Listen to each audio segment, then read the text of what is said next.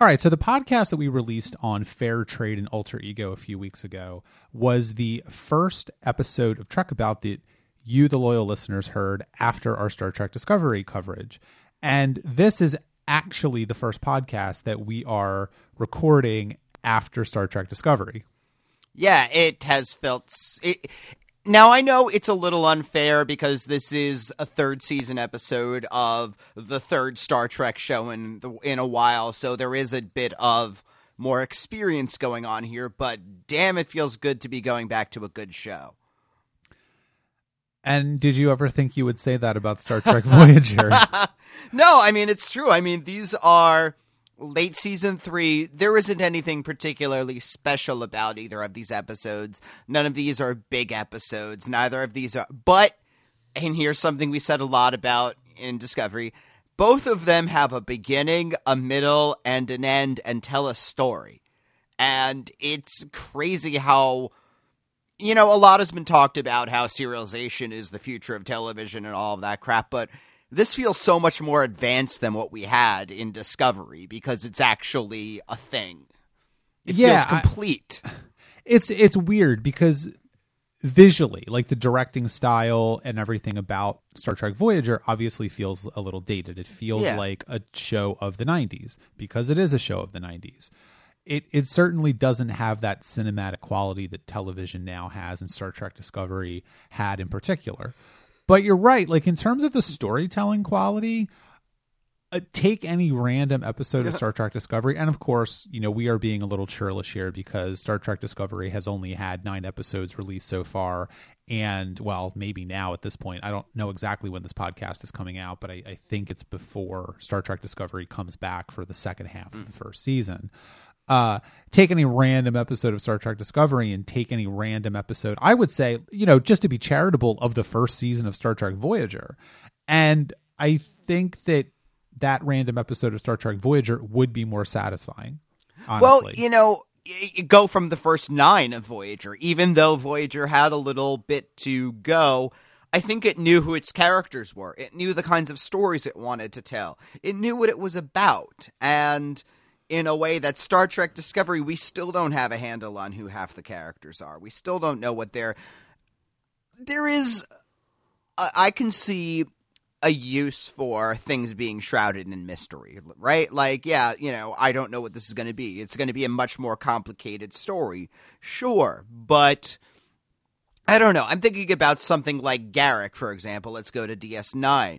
He was so shrouded in mystery, we didn't know who Garak was at, but he was really fucking entertaining from his like very first moment. That is partially due to Andrew Robinson being just really good at the character and knowing the character well enough that he wrote a novel about it. But um I don't know. It just seems like this is a very different style of television, and it's one that I didn't realize how much I missed until watching these. And yeah, yeah, I mean, I, I, I, was so happy to get back to Star Trek Voyager. Yeah. And, and, I think for all of the reasons you're describing. I mean, I, I would not go so far as to say that Star Trek Voyager was a show that, that knew what it wanted to do in its first season, but because we don't right because we don't know i mean star trek discovery mm-hmm. might know what it wants to do in its first season and it might be doing it uh, it might just be bad at doing it. I, we, you know, honestly, we don't know.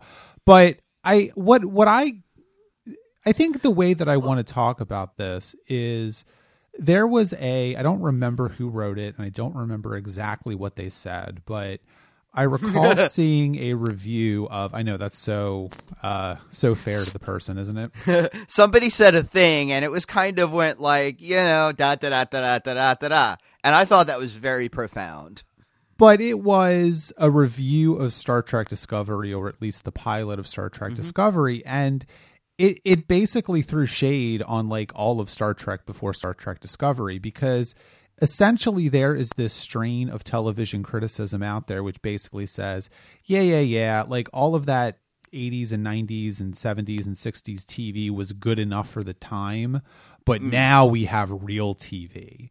Yeah. And I don't I, I fundamentally disagree with that. I think that when we look back on this era of television stretching from the you know sort of the mid 90s with the the touch points being like the sopranos and breaking bad and, and shows like that and shows to come and kind of looking at that spread of you know however long it's going to last the evolution of television as an artistic medium and specifically how they tell stories I I think that it's not going to wear as well as people think of it right now. For example, I don't think Game of Thrones is a very good television show. Yeah. And I think the the in 50 years I don't think people are going to be watching Game of Thrones. Um I think in 50 years people will still be watching Star Trek the Next Generation. And well because it's 50, it's almost 50 years, right? And people are still watching the original series. Right. Right. And so the the you know there's there's a fashionableness to serialized television right now that I think is causing people to turn their nose up at shows like Star Trek Voyager frankly. And you know, the thing is like Distant Origin and Displaced like you said are not like they're not doing anything that special. But they're satisfying to watch and you can walk away with them and be satisfied with what you got. Yeah, uh I mean Distant Origin particularly is kind of a weird episode to come back to it's because fucking batshit. Yeah, it's an episode I mean, which posits that like intelligent dinosaurs evolved on Earth and then left Earth and went to the Delta Quadrant. Yeah, but I mean, this is now uh, canon in Star Trek it's it's it's goofy Star Trek shit that I love. Like it, it, it's there is nothing cool about the plot of Distant Origin, and I like that. Like Discovery feels like it's trying it.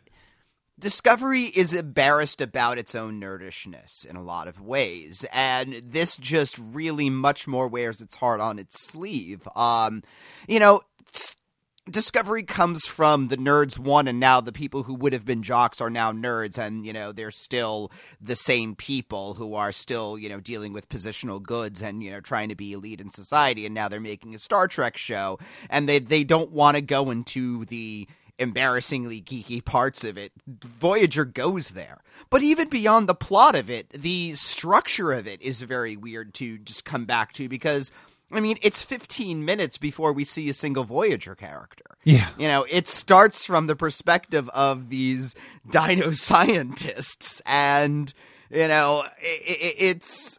It doesn't stand alone in that way. I mean, this is not an episode that you would, you know, sh- oh, I've never seen an episode of Voyager before. Okay, well, here's one. Um, uh, um, you know, Displaced is maybe a little better of an introduction to it, but I don't know. All, all I can think of it about is how great it felt to see all these people again. You know, it almost felt like you know, oh, we're you know we're back from summer break and we're back seeing our old friends from college. Like, oh, it's great to see them again. Like, it's great to see the crew of the Voyager again. I don't really think I will feel that way about seeing Michael Burnham and Stamets and you know maybe a little bit of Ensign Tilly, but she's starting to grate on me. Like, it, it it's I don't know. This is a certainly Voyager has made some missteps with character, and certainly there have been some things, but there are some really good characters on there. Maybe not as great as TNG or DS9, but I like the Voyager cast. Yeah, I mean, I think that, that that's very true, and, and what it comes down to for me is that Star Trek Voyager is a good television show. Is it hmm. a great television show? No. Is it a classic television show? No. But it's a good show. And certainly you can quibble with it. We have quibbled with it. We have criticized it when it deserves to be criticized. Well, that's our job. and and well, yeah, and and I think that on the whole, would I rather watch an episode of Deep Space Nine or TNG? Yes, I would. But I've really come around to the show. You know, I I never really thought it was that terrible. And I, I think that it's getting a little bit more esteem as we've gotten further f- further and further away from its first run and also as we've gotten further and further into the era of serialized television um i mean because like you said distant origin is a weird episode its structure is very odd but you can kind of get away with that's the other thing too Yeah. about about episodic television and Yeah. episodic storytelling is that you can get away with doing formally experimental and tonally experimental or off things you can't really get away with that as much in serialized television and I think we miss mm-hmm. something from that. You know, we miss episodes like Distant Origin, which again is a batshit crazy episode that posits that dinosaurs evolved to be intelligent on Earth and then left and went to the Delta Quadrant. And here we are 65 million years later, and the crew of the USS Enterprise is encountering them.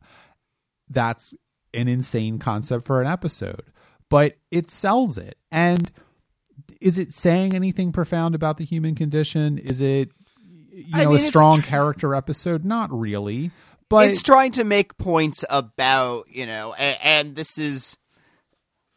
uh, I, I I don't know if I'm able to talk astutely about this quite yet, but this has been, um, in general, I think in the late '90s, people were trying to rebel against certain uh, standards of propriety. Um, I mean, I'm thinking about stuff like uh, you know the PMRC hearings, you know, and all all the stuff that was going on in music at the time, feeling like there you, was. you may have a- to explain that to me because I don't know what that is. Okay, well, this is more late '80s, uh, but uh, Tipper Gore and a bunch of other people uh, thought that in you know music was getting too foul, too profane, and so they uh, had a ser- you know basically a series of hearings about this. Um, you know, people like Frank Zappa and Dee Snider testified very eloquently at these, you know, basically defending you know rock music as an art form and all of that, but. This eventually led to stuff like the parental advisory stickers on um, on on albums and things like that. Okay, Um, yeah, I just didn't know it as as that name. Okay, yeah, p- uh, parents, music, something or other council, something like that was what it stood Because for. Because this Um, that, that was an attempt to, to get a rating system for music like there was Yes. for movies at the time, right? Yeah, okay. Yeah, um and I know in the late 90s there was uh, you know in the 90s edginess was very hip because I I think that was you know that was certainly a reaction to the very conservative 80s feeling that um you know these were attempts to you know silence certain voices and you know edginess was a way of getting more diversity now of course with the, way that the internet is now you know and edge lords and all of that you know that, that, that the conservative people have become edgy themselves and you know there are, are issues like that but um I, I'm really getting a far afield of the initial point that I was trying to make, and I've completely forgotten. On track here. about Um, what a shock. right? Um, how did I get into this topic? Um, I think you were talking I- oh, about the edginess of, of distant origin. Yes. Um I mean Distant Origin is talking about um a certain conservatism in society that is not questioning itself that is going with a certain I mean doctrine is the term that they use Sure. which is so on the nose here but you know it, it's it's one that works for the kind of story that they're trying to tell um that there is a strain in society which is not willing to question certain ideas, which is not willing to uh, go against it. I mean, this is going back to Galileo, of course, but this is, you know, Well, I, that's I think, that's funny enough because he may appear in the next episode, but we'll we'll get to Oh. that next week. oh boy. um, but initially, or but, sorry, but no, the I think it's I think it's Leonardo da Vinci. Sorry.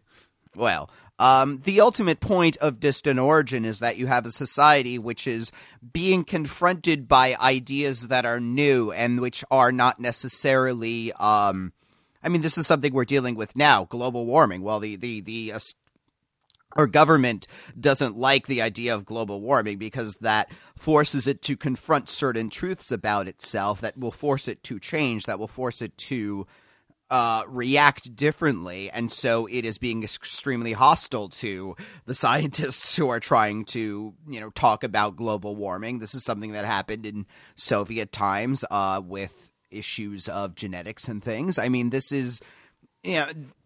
I, I do think it does have some, you know, maybe it's not the most profound way of saying it, but this is a topic which does happen in real life. Yeah, no, I, I agree with you, and I, I, think that that you know I don't I don't know how much I want to lay uh, this on Star Trek Voyager's feet, but I but I think we also need to place this in a particular time and and place then because you know one of the things that was really clarifying for me, which I had never heard about in quite this way before, is that uh, I'm reading this this book by uh, Malcolm Harris, I believe his name is, who who wrote a book about millennials and basically saying that, Oh. that you know they are a product of of they are the product of what baby boomers and everybody else and Gen X and, and all the other generations that have come before, and that you know they're criticizing them is, is sort of ridiculous that their coping mechanisms are there because of neoliberalism capitalism.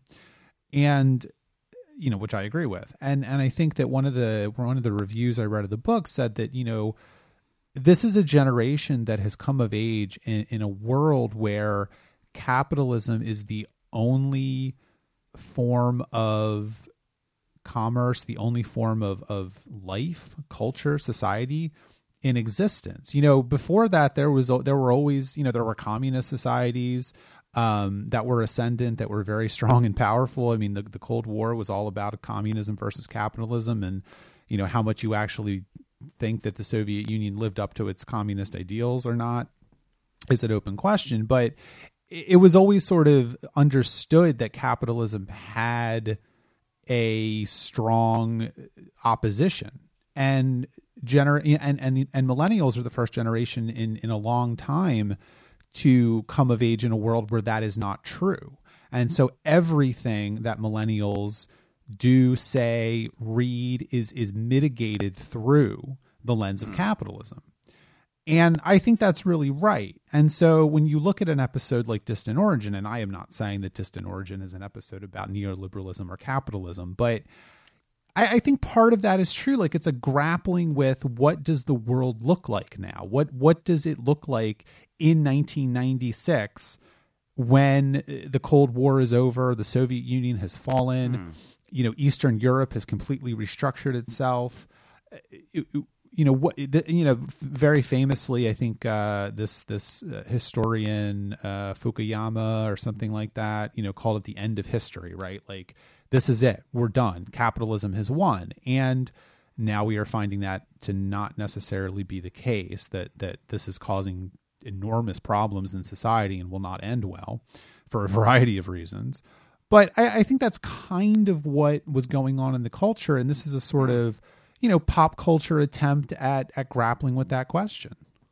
Yeah, I mean, maybe they did, they might not necessarily have had the exact language for that, might not have been talking about exactly that, but this is a series in which the Federation is a post capitalist society. This is at least in the back of the writer's brains and the brains of the production, you know, staff. And so some of that is going to come out of there. Um I I, I maybe that's part of our issue with Discovery. It doesn't feel socialist enough. But um the I mean it is funny in that the ways that um the woman who's the, you know, head of the you know who's the judge what what is her title or her name or anything I don't Do think I know? wrote it down.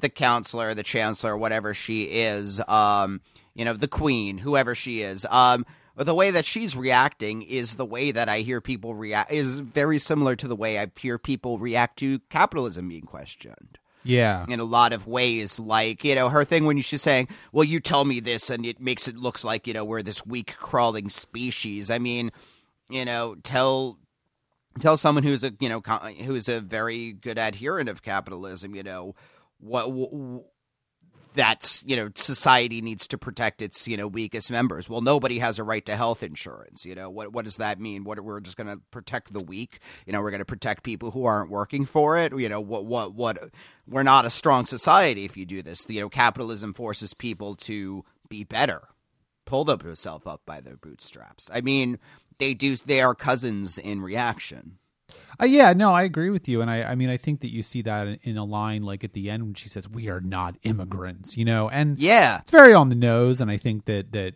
you know Star Trek at its best sometimes is, is on the nose. Frankly, uh, you know, Star Trek for all of its wonderful things is not necessarily a, a subtle series or a subtle franchise, but yeah, and you know that has been an issue in America f- for decades, and was certainly an issue in the '90s. And I think it, it has become even more you know de rigueur now that, that that is sort of a thing that is happening, and that is how Trump got elected, for example, or one of the reasons why Trump got elected. But I also think that that interestingly enough, it's it's there it's a you know I'll contradict myself a little bit because I think it is a little bit subtle because it never it never highlights the fact that the opposite of the Voth are the Federation. You know, mm. you know, contrast the mm. way in which the the leader of the Voth or whoever that is reacts to uh, Gagan and Veer's research and their their fi- their finding of the Voyager crew um, with that scene in the holodeck when uh, I believe it's Janeway, the Doctor, mm. and someone else, maybe maybe uh, maybe Chakotay. Yeah, actually, yeah, I think it was B'Elanna um, where they're just going through their holodeck thing. Oh, okay, what would a what would a hadrosaur look yeah. like if it actually evolved on Earth and became, you know, a bipedal, uh, you know, humanoidish alien? And you know they're open to it. They're like, yeah, this is they're cool. excited. Whatever they find it. You know, there there there is a sense of almost sadness that they couldn't figure this out earlier. You know, when they, I think it's Chakotay says, well, you know, by now it could be you know, on the bottom of the ocean or buried under tons of rock. And there's a bit of wistfulness to this, like, oh man, you know, all of this stuff of your civilization is lost forever. How cool would it have been if we could have found that?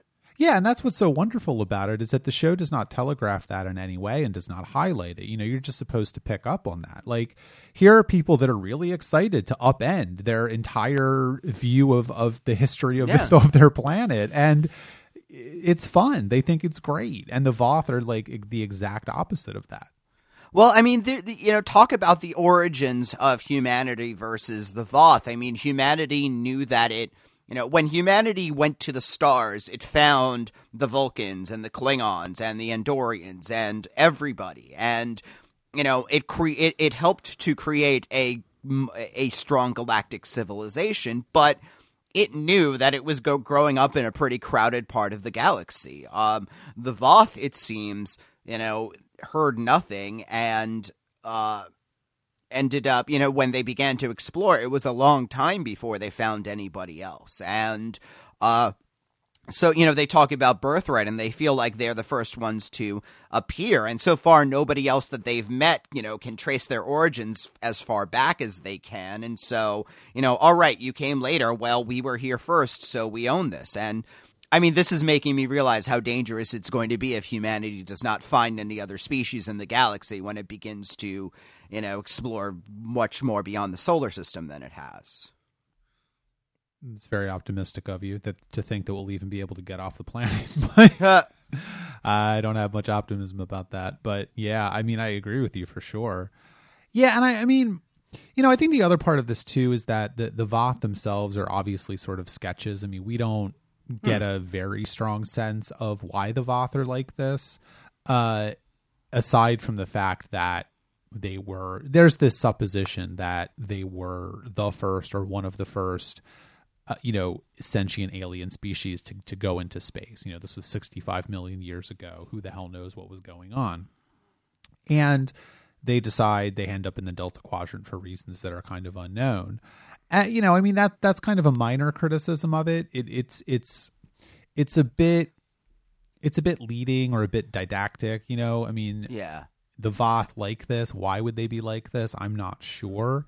I and, mean, there's even an implication that they don't have beyond Earth. They don't have a homeworld. I mean, they keep calling them city ships. You know, you get the sense that this is a culture that is totally spacefaring, totally nomadic. Yeah, and I mean there there could be reasons for that. I mean maybe they they have uh, developed some sort of societal taboo against living on planets because of what mm. happened to Earth or something. You know, I mean yeah. we're, we're we're kind of extrapolating out. I mean we don't know, and the, the episode doesn't give us give us the uh, information to to really make a decision about that one way or the other. But I think for the purposes of the episode and what it's trying to say, it doesn't really matter. Like the the Voth are not supposed to be taken as as seriously as a culture as you know the Vulcans, for instance. They're the Voth are more of a concept than anything else, and I I think for this episode it it works. Yeah, again, it's trying to do that very Star Trekky allegory thing where this is a you know the Voth are symbolic of conservative resistance to new ideas, to new science, to the truth. When uh, there is a certain philosophical or religious or societal uh, doctrine, I guess, is really the best word for it, you know, which says otherwise. Uh, what do you do when you are confronted with an idea which contradicts everything that you've said? I mean, there is a you know, in the X Files episode that we watched uh, the other day, um, you know, Scully has a line saying, you know, well, nothing goes against nature. I, you know, it just goes against what we know about that. And, you know, she, you know, that character finds a lot of hope in that. And she, you know, that's where she finds the interest and the passion of scientific research. Okay, this goes against everything we know, but we see it. It exists. It's there. Uh, now we've got to change and we've got to figure out what this means. Um, the Voth see that and they wish to suppress that because they can't really deal with it that well. Yeah, and I, you know, I think that, that maybe the last thing I'll say about this episode is that the the ending of it is kind of bittersweet because. Mm you know, Gagan is is in this situation, this really untenable situation, this kind of no win scenario in a sense, to borrow another yeah. phrase from from uh, you know Star Trek Two, that he he doesn't want to give in, but the the doctrinaire is so insistent on keeping the Voth society under the thumb of doctrine that she is willing to really just do horrible things to the crew of Voyager who who had nothing yeah. whatsoever to do with this. And I think it's a it's a really smart choice to have Gagan. I, I forget if he's Gagan or Veer. I think he's Gagan. Gagan Veer um, is the uh, his attaché with the uh, yes. uh, big frill. Yeah, that uh, that Gagan decides to you know give up his life's work and go work in, in in a completely unrelated field, and that really gives hope to the idea that eventually one day, uh, you know, maybe the Voth will I don't know, like they'll move into Australia or something. yeah, I mean, at the end, it it ends with uh, Gagan holding a, a little globe, a reminder. I mean, at the end of the day, he knows that he was right, and you know he knows this exists. Earth exists. We came from Earth, and it may not be his work of his lifetime to do that. He will not be the person to, you know, reveal the truth to the Voth world but the truth is out there to quote the X Files again, and uh, it's you know that is a concrete minder. I mean, that is where Gagan's hope is that even if it's not him, there will be other scientists who will be interested. I mean, it, it, it's made clear that you know, this distant origin theory, sure, Gagan is the lead scientist working on this at the time. He is the one who has made the discoveries, but you know, crew members have been killed on other planets in the in the Delta Quadrant, right? Like there is still evidence out there.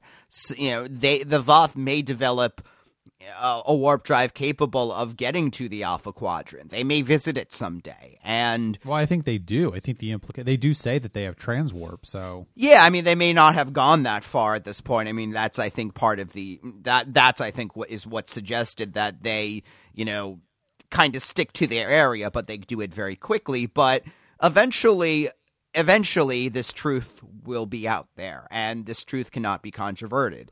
This truth can't be suppressed forever. Maybe even in Gagan's lifetime, he will see doctrine adjust to understand the distant origin theory. Maybe.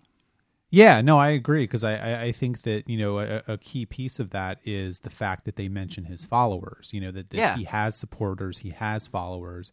They may not be able to, you know, work with him in the public view. But yeah, they may be cow. They may cowardly isn't quite the right word. They just may not be courageous enough. And I mean, certainly Gagan is willing to accept whatever consequences on himself, but he mentions, you know, for example, to Veer, oh, they'll go after your family and things like that. Um, you know, having the crew of the of the Voyager suffer for him is some is, is a line that Gagan will not cross, and there are reasons that these scientists are not willing to do this publicly, but this work will continue underground. Yeah, yeah, I agree with that. All right, well, I think that's it for Distant Origin. We'll move on to Displaced in just a minute, but we do want to take this opportunity to remind all of you, the listeners of Trek About, that this podcast is listener supported. If you enjoy what we do uh, and you have some extra money that you would like to throw at us each and every month, you can go to patreon.com slash trekaboutshow and give now. All right, let's talk about Displaced, which I, I, I think I like a little less than Distant Origin, uh, but it's still a pretty decent episode, and I think that you know we could have gotten a much worse pairing of episodes to come back to. Yeah, it's another goofy ass Star Trek episode that doesn't quite make any sense, that doesn't quite add up. Uh, but I don't know. I, I, I think it's a it's certainly a very interesting and striking plot in its way. I mean, you have this whole, you know, it is in two different parts. You know, you have this first, why are all these people suddenly going on the ship? Why is this happening? And then when the mystery is solved, well, they're doing it because evil. Then you have it as a as the action adventure. Well, how do we escape this this situation? And you know, it is a very good action adventure show. Yeah, I mean, I it's funny you say that because I was about to say almost exactly the same thing. That what is so striking about Voyager to me, and, you know, looking at it on an episode by episode basis, is that I think one of the key questions about Voyager is, is what is it? You know, and hmm. and and and you know, people have been trying to answer that question for years, and I think what it comes down to is that TNG was the character with sci-fi, right? And DS9 was the very intense character study and the very intense look at Star Trek and sort of an examination of what Star Trek is. As a world, yes. As yeah, as a world. And then Star Trek Voyager is just really good high concept science fiction stuff. The yeah. the show is not uh, uh, afraid of just doing really crazy plots. And I think both of these are pretty crazy. Hmm.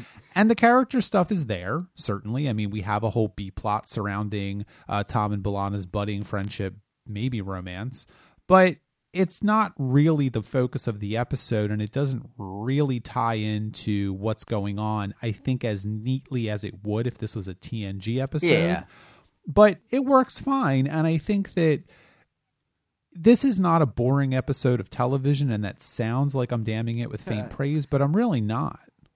No, I mean, I, I, I, now maybe the later seasons will be a, a, different story, but I was led to believe Voyager would be a, very boring a lot of the times, and again, they're how are they going to get out of this one? Well, you know, and the answer turns out to be, I mean, it's got a few really interesting looking sets to it. It's got you know, intrigue, it's got chasing, it's got all of those things. I mean, just as a, you know, it's Friday night, I'm going to turn my brain off and watch an episode of Star Trek kind of a, a thing.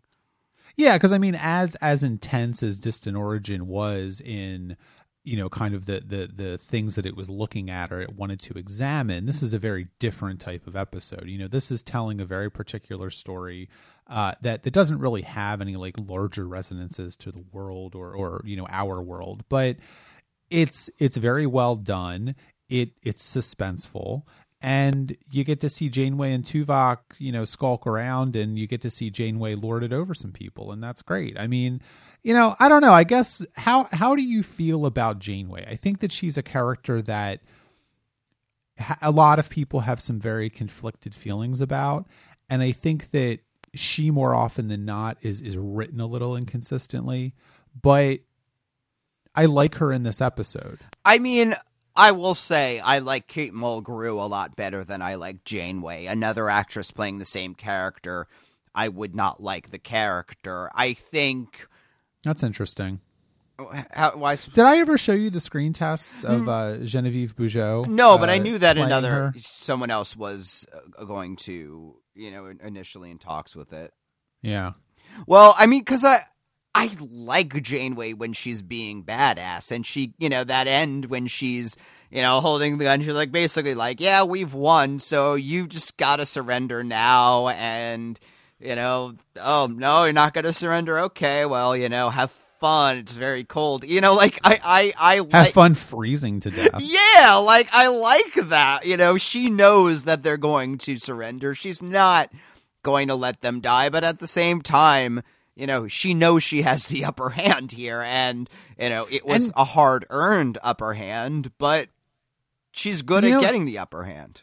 And you know what's so interesting about that upper hand that I just kind of connected the dots on is that there's no reason why Janeway should have had that upper hand. That that upper hand that the uh Char what is it? Charlians? No, that, Nyrians. Jarlath was the guy, the neighbor, who who we need to talk about because he's a wonderful. I want to sitcom with him, but uh, the Nyrians, you know, the entire reason why Janeway and crew knew that the Nyrians had an aversion to to the kind of cold that yeah. a lot of other people on on the ship could could live in for at least a little while or survive is that they told them it was part of their cover. They never And- shut up about it. They never shut up about it, and and that really speaks to the Nyrians, I think, overconfidence about their own abilities. Yeah, I mean, you you have a.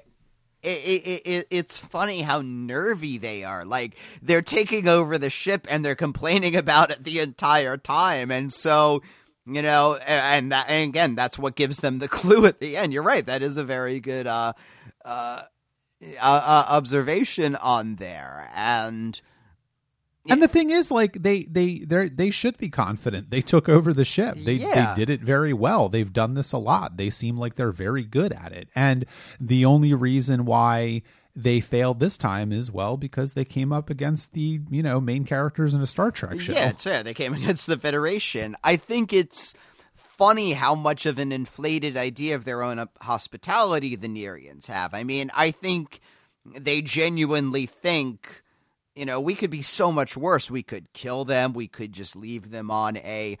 I, I, I mean, this is. I'm contrasting to the Kazon in Basics, right? Where they, you know, find them a planet that they can live on, and they're just like, all right, fuck you, you're on here, you know, good luck surviving. I mean, that's. I think I think all right, fuck you is the best summation of the Kazon that I've ever heard. By the way, yeah. I mean, but that they they basically are no different from the Kazon, except you know, yes, they spent a little extra work and they're giving popcorn balls and dried mango as food. You know, so uh, I I I, but again, I think the the Nyrians expect everybody to thank them for this, and yeah, you know that that that does seem to be part of why they get so bent out of shape about the uh, about the Voyager not being tailored to their specifications because well we would tailor the ship to their specifications we did Right. yeah. That's the thing. I mean, the Nyrians seem like a very they're they're very nice fascists, right? They're like W- weaponized Well, hospitality yeah Yeah, exactly. I mean, they're they're stealing ships. They're you know taking over entire colonies, but they're not they're not killing anyone. I mean, we're giving you a new home. It's very very nice. And I think what's interesting about that is this episode, in a way, is an examination of the fiction of politeness hmm. that. You could kind of tell that the Nyrians didn't really like it that Janeway was having none of their politeness, and she's like, no, you, you this you kidnapped us. We're in prison. Like, what are you doing? And the Nyrians are like, oh well, but you know that's but that's we got you some DVDs really and a few copies of Reader's Digest what's wrong right. yeah, it's like you know, it's not really nice. Um, and I kind of like that idea that in a way it's an episode that's just kind of about Janeway. I think the best Janeway episodes are one where she just like calls people on their bullshit, and this is definitely one of those episodes. Yeah, and I mean they they seem to think that there is a difference between prisons, right? Like whether you're in a it's much, you know, and certainly it is much worse to be in a rat infested dungeon than it is to be, you know, in the compounds where Voyager was taken, but they are still prisoners. They are still being held against their will, and that is where the the problem is. You know, Yeah, exactly. I mean, that's the thing that Star Trek has always been about. That that it doesn't matter how comfortable you make the prison; it's still a prison. Yeah, and let's I mean put it this way, Voyager has had several episodes in which they have been on a replacement Earth, right? Whether we're talking about the 37s or um, the the hedonist planet or even basics, you know. This is a place where we could survive, where we could carve out a destiny for ourselves. You know, their neighbor find you know seems to find it fine, but for the crew of Voyager, that's not enough. It's not home. It's not going to be home. You know, whether it's someplace that they're on willingly or not, it's not home, and the goal is to get home. Yeah, I mean that's the other thing too that that hasn't really been been brought up in a while. But you're right. I mean that does they they never say anything about that. They never say anything. About, I think if this had been a season one or even a season two episode, I think there would have been some discussion about oh well we can't stay here because we want to get back to Earth, and they don't mention that in this episode at all. I think it's just kind of understood at this point. Yeah, al- although there are, you know, as we have kind of cynically said, they've kind of forgotten that they're getting back to Earth, but, you know. Well, the more charitable, I think the more charitable explanation of that would be they don't need to beat it over our it's heads. all true. the We, you but- know, everybody knows. You know, right now this is life. We've got uh, four more years, you know, to do this, and you know, we've already been, you know, they're they're a little less than halfway through their journey now. I, I think it's really interesting how much Star Trek Discovery has made us give Voyager the benefit of the doubt.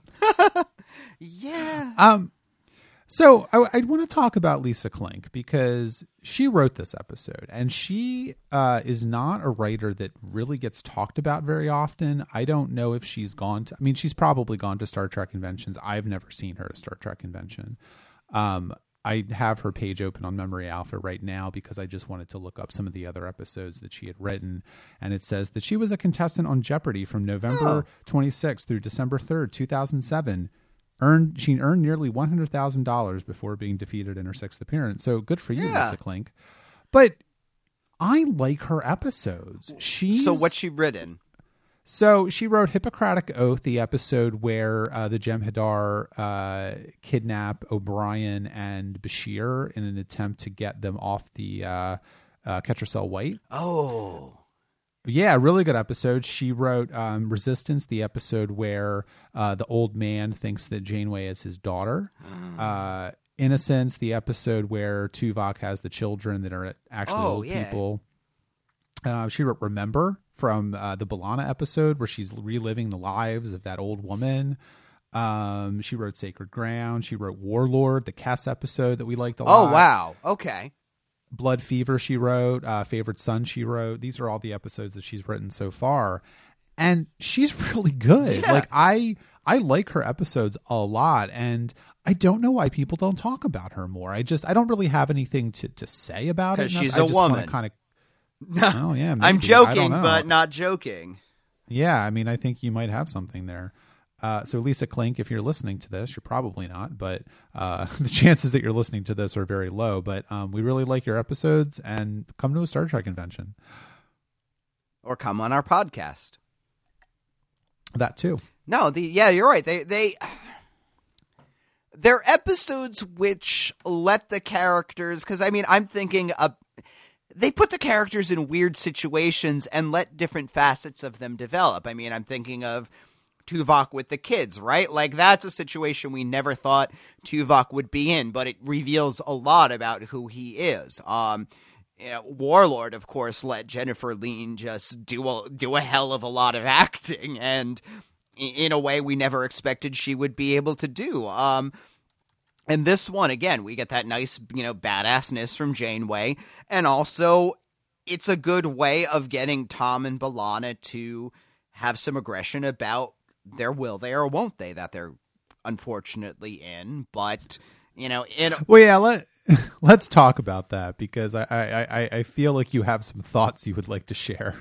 I mean, they they it is partially because they're hitting it, us over the head with this week. We have that kind of a joking bit where you know in distant origin where they're cloaked and they're watching them are like yep that's mating behavior you know they're courting each other she's being hostile that's you know how they do and now this episode you know makes it kind of their makes their plot about that um I guess I'm getting used to it. Um, it could be much worse if it were Harry Kim and B'Elanna because I do like that they're, you know, brotherly, sisterly towards each other, and I think that would feel really gross. Yeah, it would. Um, especially because you know, remember with uh, Harry Kim and the mosquito peep ladies who, uh, you know, were going to suck out his life force. Um, you know, whenever Harry Kim is in a romance situation, it just doesn't work. The only person that I buy Harry Kim in a relationship with is uh, Tom Paris, of course, and um, they. It, it's interesting. I mean, yeah, Tom Paris is in love with his best friend's sister in a roundabout way. And I don't know. I guess it works. It works. They're fine. You know, I am certainly liking it more than I did it would have would have in first season and you know, will they or won't they is a thing in television, so we've got to deal with it. I mean, I think that of all the pairings in Star Trek Voyager that you could come up with, um, I mean, obviously Tom Paris and uh, Harry Kim uh, should be in love, but you know it's the '90s, so we had to wait uh, 20 more years to to get a gay male uh, romance on Star Trek. But I don't know. They work. I think Yeah. they, I think the actors have chemistry. I think Roxann Dawson and, and Robert McNeill uh, have a acceptable amount of chemistry.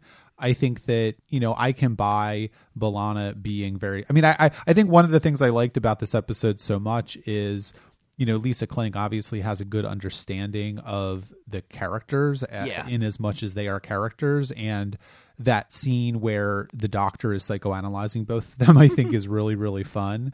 Uh, and that's true. I mean B'Elanna is being hostile because she's you know trying to uh, keep him away because she has low self-esteem. And uh, you know tom paris make, makes jokes because he's afraid of intimacy. And that's that makes sense to me. You know, uh, I don't think you need to really examine it any more than that, but the show just lays it out on the line.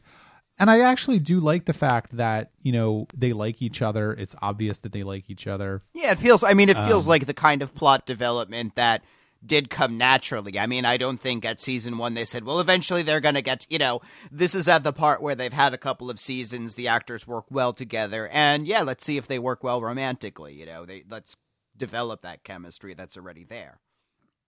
Yeah. And I think the one thing that I, I find a little not disingenuous, but but a little like, come on, guys, you know, is that that thing where B'Elanna says, "I don't know why you want to be my friend," and Tom Paris is like, "I don't know either." and it's kind of like, well, you guys don't want to be friends necessarily, um, but B'Elanna is trying. You know, I think Yeah. that B'Elanna has gotten lost a little bit in the show. You know, I- I think that she was probably a little bit of a standout character more in the first season, and she's still there. I think she's still pretty consistent in as far as any of the characters in Star Trek Voyager are consistent, but she doesn't generally get a lot to do. And so Yeah, kind of her When- initial her initial arc was, you know, I'm Maquis, I'm too undisciplined to be in Starfleet, and suddenly I'm in Starfleet, and suddenly she's realizing that, you know, maybe being a chief engineer of a Federation starship is something she actually wants to do, and dealing with that, well, she's dealt with that. Now she has the job. She's been doing it for a little while, and she's good at it. She knows she's good at it. Everybody does believe in and count on her now, and you know that that though that initial plot is over now, and yeah, yeah. so they can't, re- you know, in the absence of figuring out what else to do with her, uh, they're giving her a man. Well, she's she's working on herself, right? Well- she's she's trying to be a more open and emotionally available person. But you know, to that end, Tom Paris is very similar because again, he started off as somebody who you know fucked up everything he had tried, and you know was a disappointment to his father and everybody, and now, um, now he's he does what he does very well. Again, they've trusted him. They trusted him with secret missions. You know, he's you know Tom Paris is good at what he does now, and you know his initial character again he's working his job he is the helmsman he is a damn good helmsman and you know and on on that line actually now it does make a lot mo- lot of sense that B'Elanna and Tom Paris would see something in each other because they have both kind of overcome very similar obstacles Yeah, no, I think I think that's right. Um, and then I guess maybe the the last person that we need to talk about, and and I don't know how much there is to say, but but I mostly just want to talk about how awesome he is. Is Jarlath the neighbor? Yeah. yeah, no, you said a think- sitcom character. He is very much the, you know, he goes in, he, I mean, he drops in and immediately begins raiding their fridge, basically. And I know.